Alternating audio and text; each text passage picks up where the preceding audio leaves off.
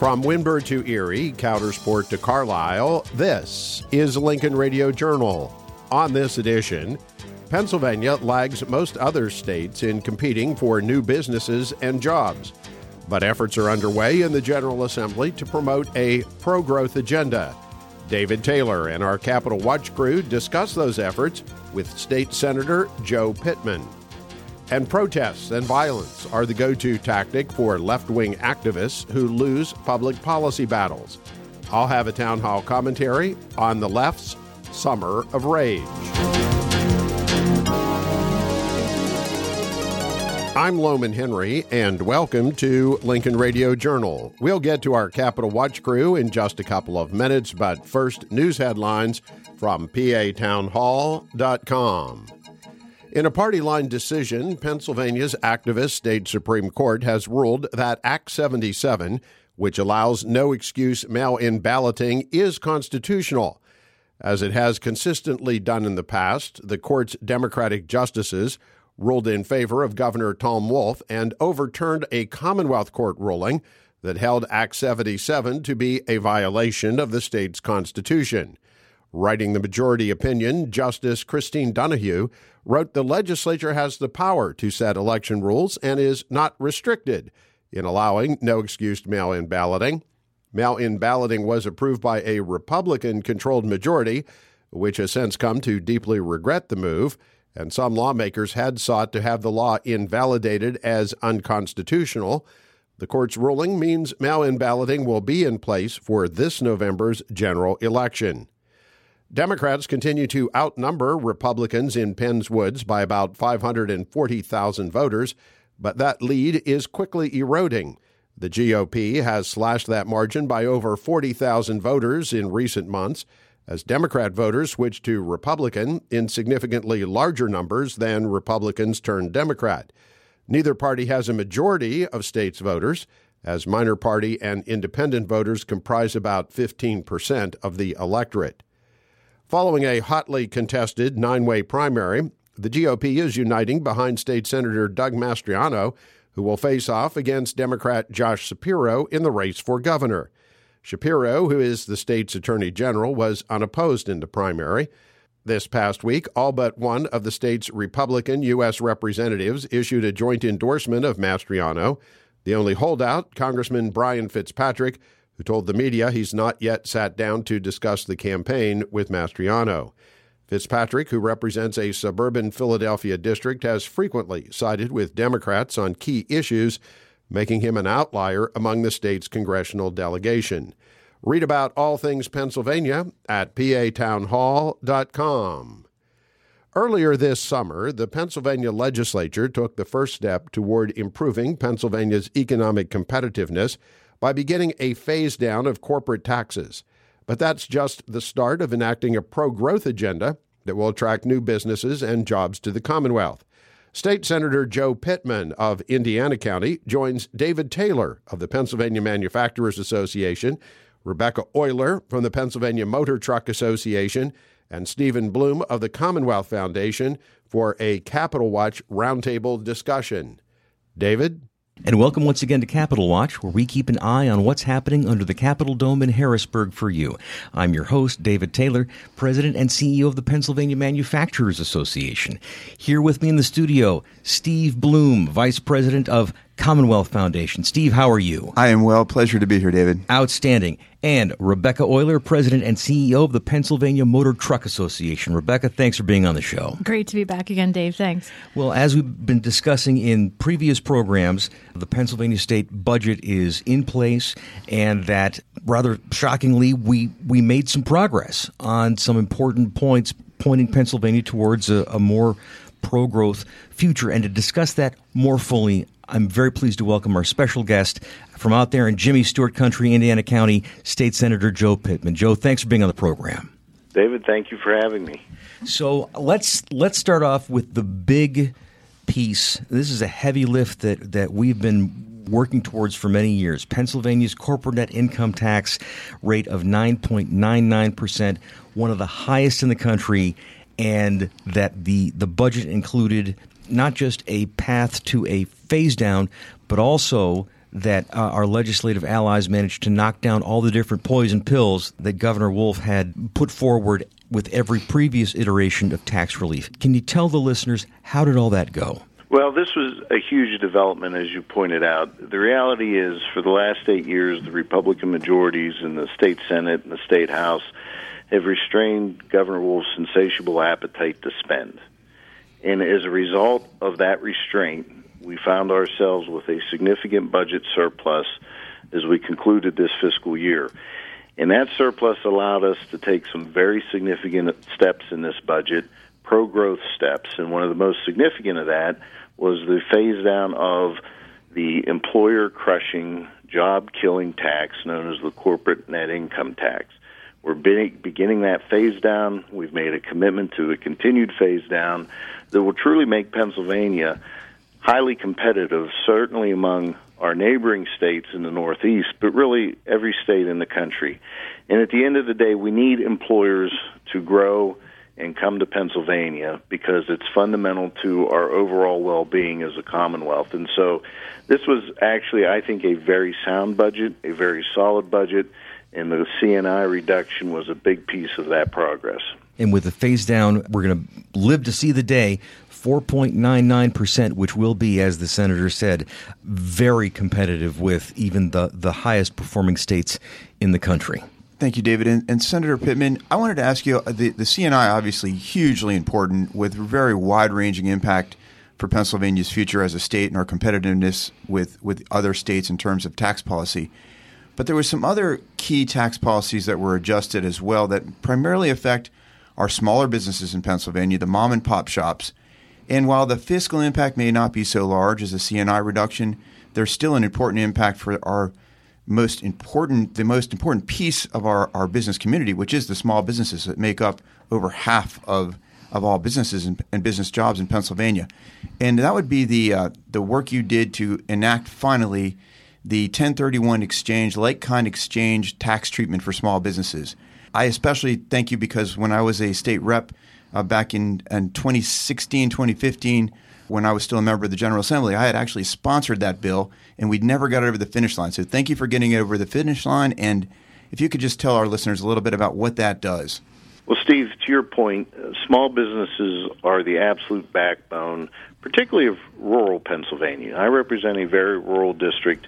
I'm very proud of the family owned businesses that that really drive our economy. And there were other provisions, like what you indicated, the like kind exchange being chief among them, that allows reinvestment by employers, particularly small businesses, uh, from basically the transaction of of capital uh, ex- uh, expenses, expenses, real estate expenses, things of that nature.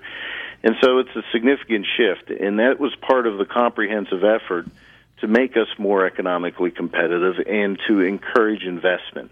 You know, a lot of times I think we lose focus of the fact that the more you tax income and the more you cause disinvestment through excessive taxation, the greater it depresses the economy and it sinks all boats. And we're talking about lifting all boats here because at the end of the day, you can't have family sustaining jobs without employers.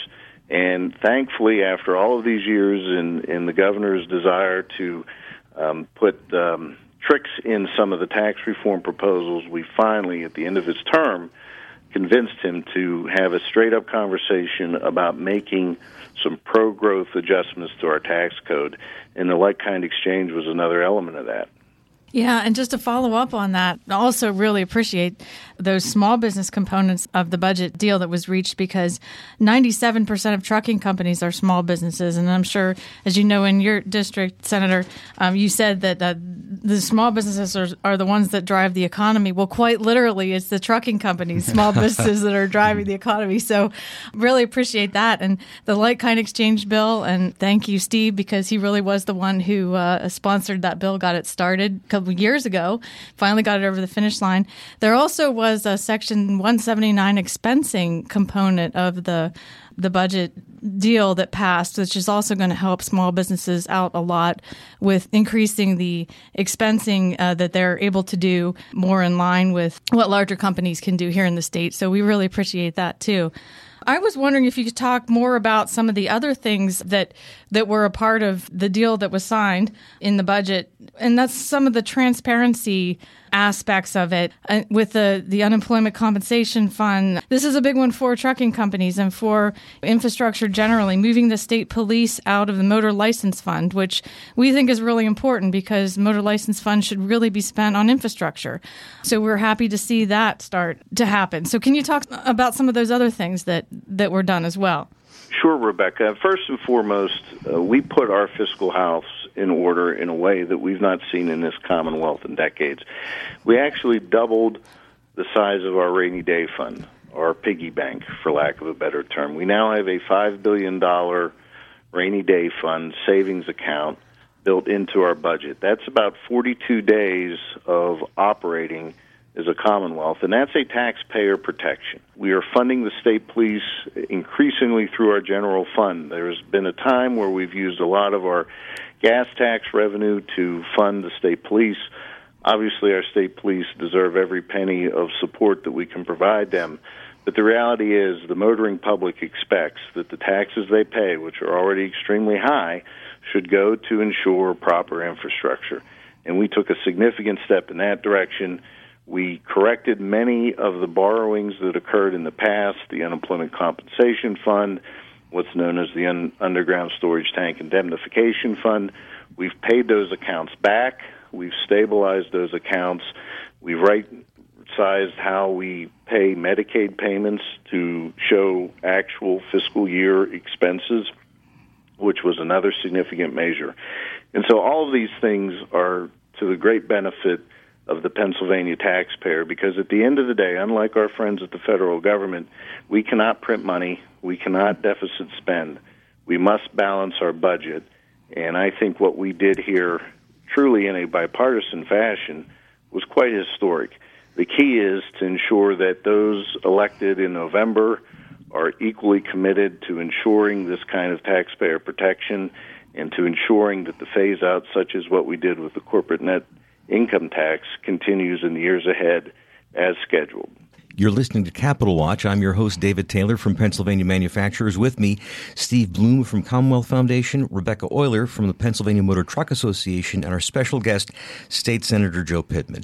So, Senator, one of the struggles that we have with budgeting in Pennsylvania is that we have what is described as a structural deficit, which means that our mandatory spending increases every year more than than the natural growth of the economy and the resulting receipts to the state treasury. So when we focus on a pro-growth agenda for Pennsylvania, like this is urgently needed if we're going to get the Commonwealth back on a path towards uh, a more stable future because we have many folks in their retirement years who are no longer no longer working and that we don't have enough of the younger folks who are still in their productive years building businesses building their families paying taxes. And that to take these kinds of steps to encourage investment growth business startups we need this if we're going to build out that population of of working age folks so that this structural deficit closes.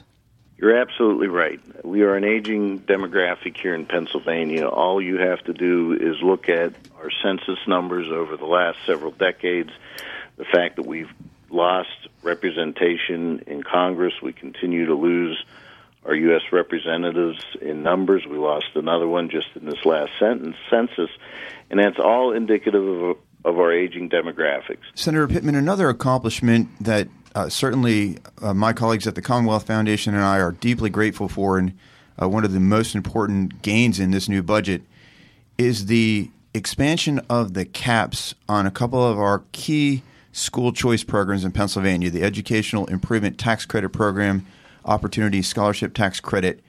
And what you guys did, a $125 million expansion of the caps on donations that come from corporations and businesses to fund those programs, and they get a tax credit. And that allows many, many kids, literally tens of thousands of kids, who are trapped by their zip code in failing or poorly performing public schools, an opportunity to get out of those schools and into a school where their families' needs can be met and they can receive a good education, education that every Pennsylvanian really and truly deserves. If you can talk a little bit about the importance of school choice, I know it's important to you personally, uh, but the importance of the accomplishment of this record $125 million expansion of a key program. Steve, I appreciate you bringing that up. I think it's a program that has not been highlighted enough. And you're right. I believe at the end of the day, parents have the ultimate responsibility for their child's education. And when you have the ultimate responsibility for your child's education, that means you should have the opportunity to help decide the best method in which your child should be educated. And that's what the EITC program does. And it's it's driven not only for scholarships but also in pre pre K support for preschool. And there's also an element that does allow uh, public schools through foundational efforts to become more innovative and creative in the methods in which they provide education as well. And so it's it's a critical component. And what it also does is it allows our employers to make those investments into our students because ultimately you know, we all need a quality workforce for the future. We've spent a lot of time talking about creating jobs, but we need to have that workforce that's ready to go. And being able to be ready to go is allowing parents and their children to figure out the best method in which they can be prepared, and that's what the EITC program does. And as you pointed out, Steve, it's been a long time program in this Commonwealth, and it and it's so popular that we continue to increase the credits, and the credits are being driven by the demand for uh, engagement in the program, and so that was another significant step in this budget, and part of the reason why I chose to support the entire package. Could you talk about the energy resources that Pennsylvania has and how we're poised to take advantage of that from an economic growth standpoint? Well, the key is to look at what's happening in Europe right now. You know, Europe is being brought to its knees because for years now it has been essentially funding the thuggery of Putin because it's relied on Russian natural gas and Russian natural resources to continue to uh, provide their energy while masking over the fact that they have no energy independence.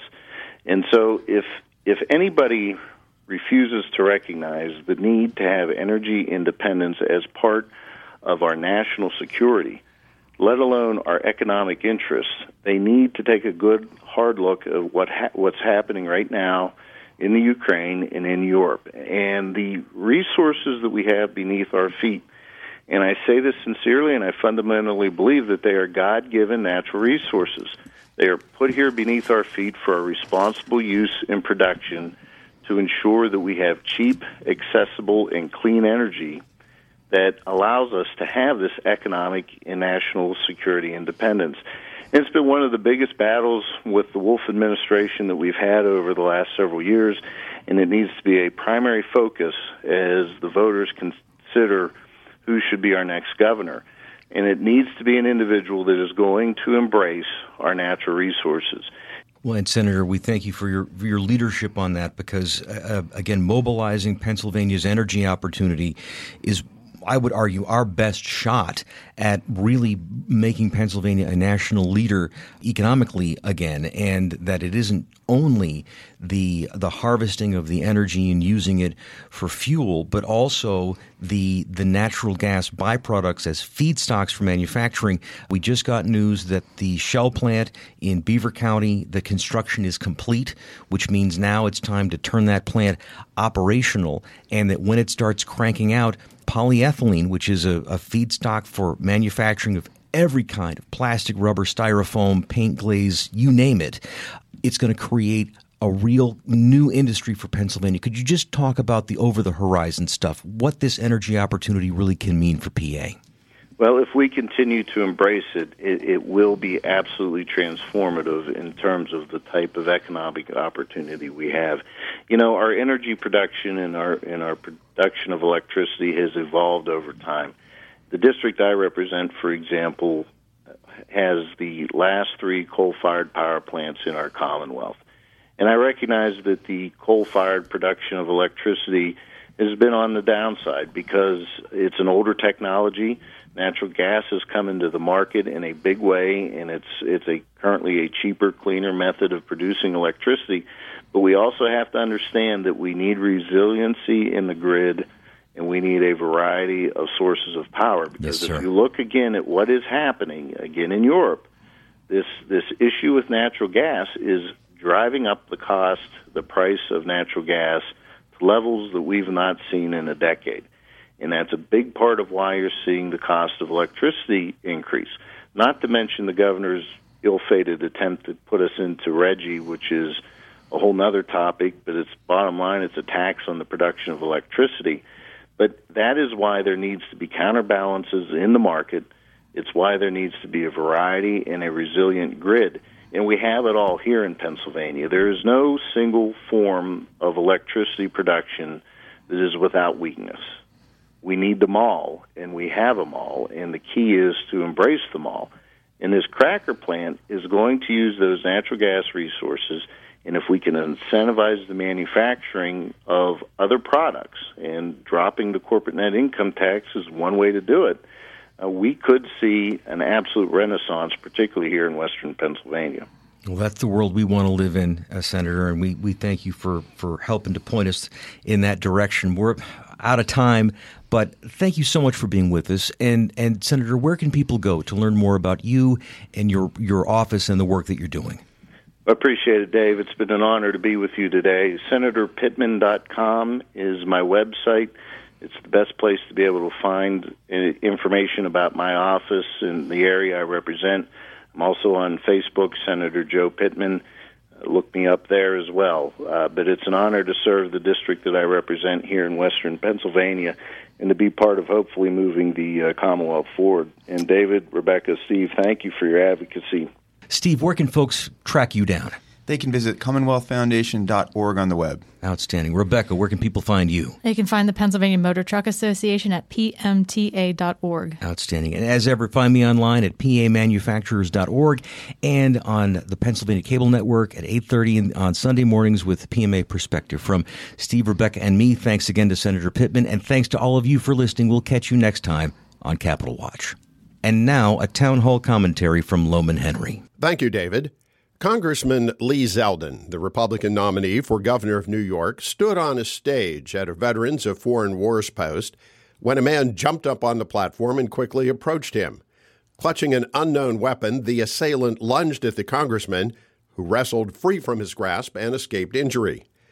Weeks earlier, a man armed with a gun and a knife who had previously threatened U.S. Supreme Court Justice Brett Kavanaugh was arrested near the justice's home.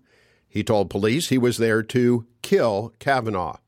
Left wing violence against Republican candidates and officials is on the upswing. Both of these incidents received scant attention in the legacy news media, but they would have dominated the headlines for days, if not weeks, had the perpetrators been the right wing extremists upon whom the media likes to focus. Political violence emanating from any point on the political spectrum is, of course, unacceptable and a threat to our republic. It is therefore concerning that protests, which all too often have turned violent and or stoked the rage that led to the attack on Zeldin and the attempt on Justice Kavanaugh's life, have become the preferred course of action for the left. Let us not forget that in many cities, the Black Lives Matter protests of 2020 turned violent. Apologists in the legacy media continually referred to them as largely peaceful protests, even as police were attacked, stores were looted, and buildings were set ablaze. Left wing ideology is, of course, steeped in entitlement. It should come as no surprise, then, that when left wing adherents don't get their way in matters of public policy, their response is to flood into the streets in a public brat fit to stomp their feet and denounce those who failed to satisfy their every whim. So we have seen protests become the go to tactic of the left. Don't like the Dobbs ruling? Take to the streets. Want to restrict Second Amendment rights? Take to the streets. Don't like police arresting lawbreakers? Take to the streets. Don't want broccoli for dinner? Take to the streets. The left's protest culture has become greatly aided and abetted by the legacy news media.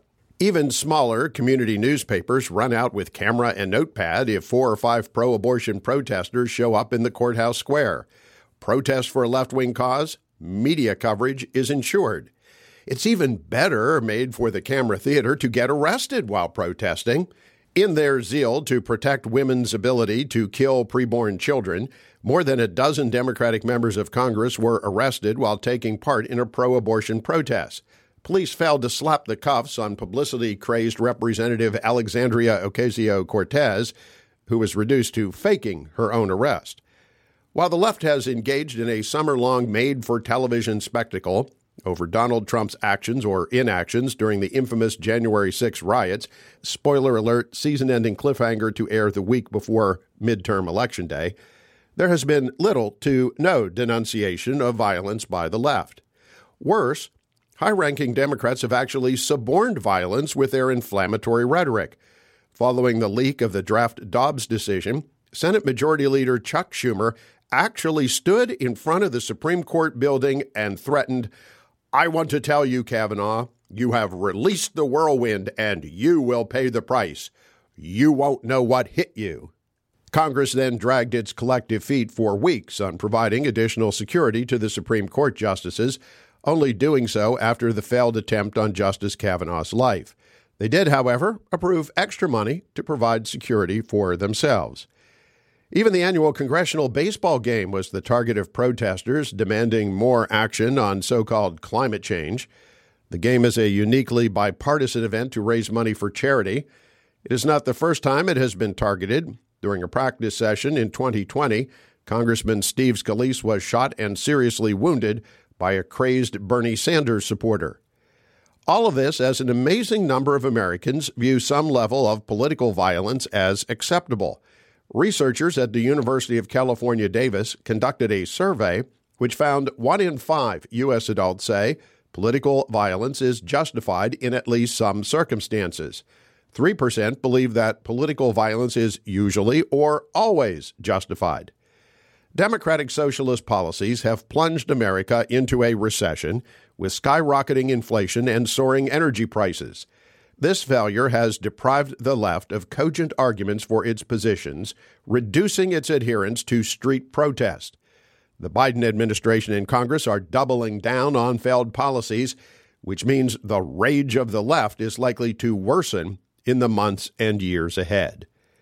With a town hall commentary, I'm Lowman Henry. If you miss hearing Lincoln Radio Journal on your favorite radio station, audio of our complete program is available on our websites, lincolnradiojournal.com and lincolninstitute.org. For 27 years, Lincoln Radio Journal has been heard on public affairs minded radio stations throughout the Commonwealth, including WRNN FM and WNAE FM in Warren along with WCHE AM in Westchester, Pennsylvania. The Lincoln Radio Journal is produced weekly by the Lincoln Institute of Public Opinion Research, Incorporated. The Lincoln Institute is completely funded through the generosity of individuals, corporations, and philanthropic foundations, including the Pennsylvania Manufacturers Association, the Huston Foundation of Coatesville, and the Allegheny Foundation of Pittsburgh, all of whom have helped to underwrite the costs of this program. Lincoln Radio Journal is a trademark of the Lincoln Institute of Public Opinion Research, Incorporated.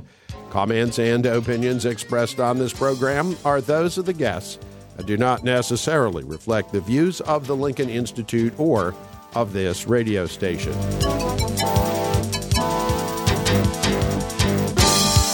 From the Lincoln Broadcast Center in Harrisburg, I'm Lowman Henry. Thank you for listening to Pennsylvania's most widely broadcast public affairs radio program, Lincoln Radio Journal. Plug into the pulse of Pennsylvania.